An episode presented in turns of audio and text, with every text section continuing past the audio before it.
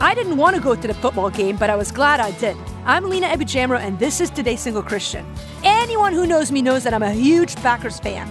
You might think that I'd give anything for a ticket to the Packers game. I suppose I might, except in December.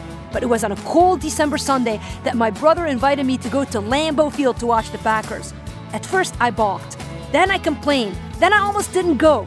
By the time I'd finally dragged my cold feet to the stadium and sat on the freezing bleachers, I'd lost sight of what was right in my face. I'd been given the experience of a lifetime, and I'd almost missed it to stay warm.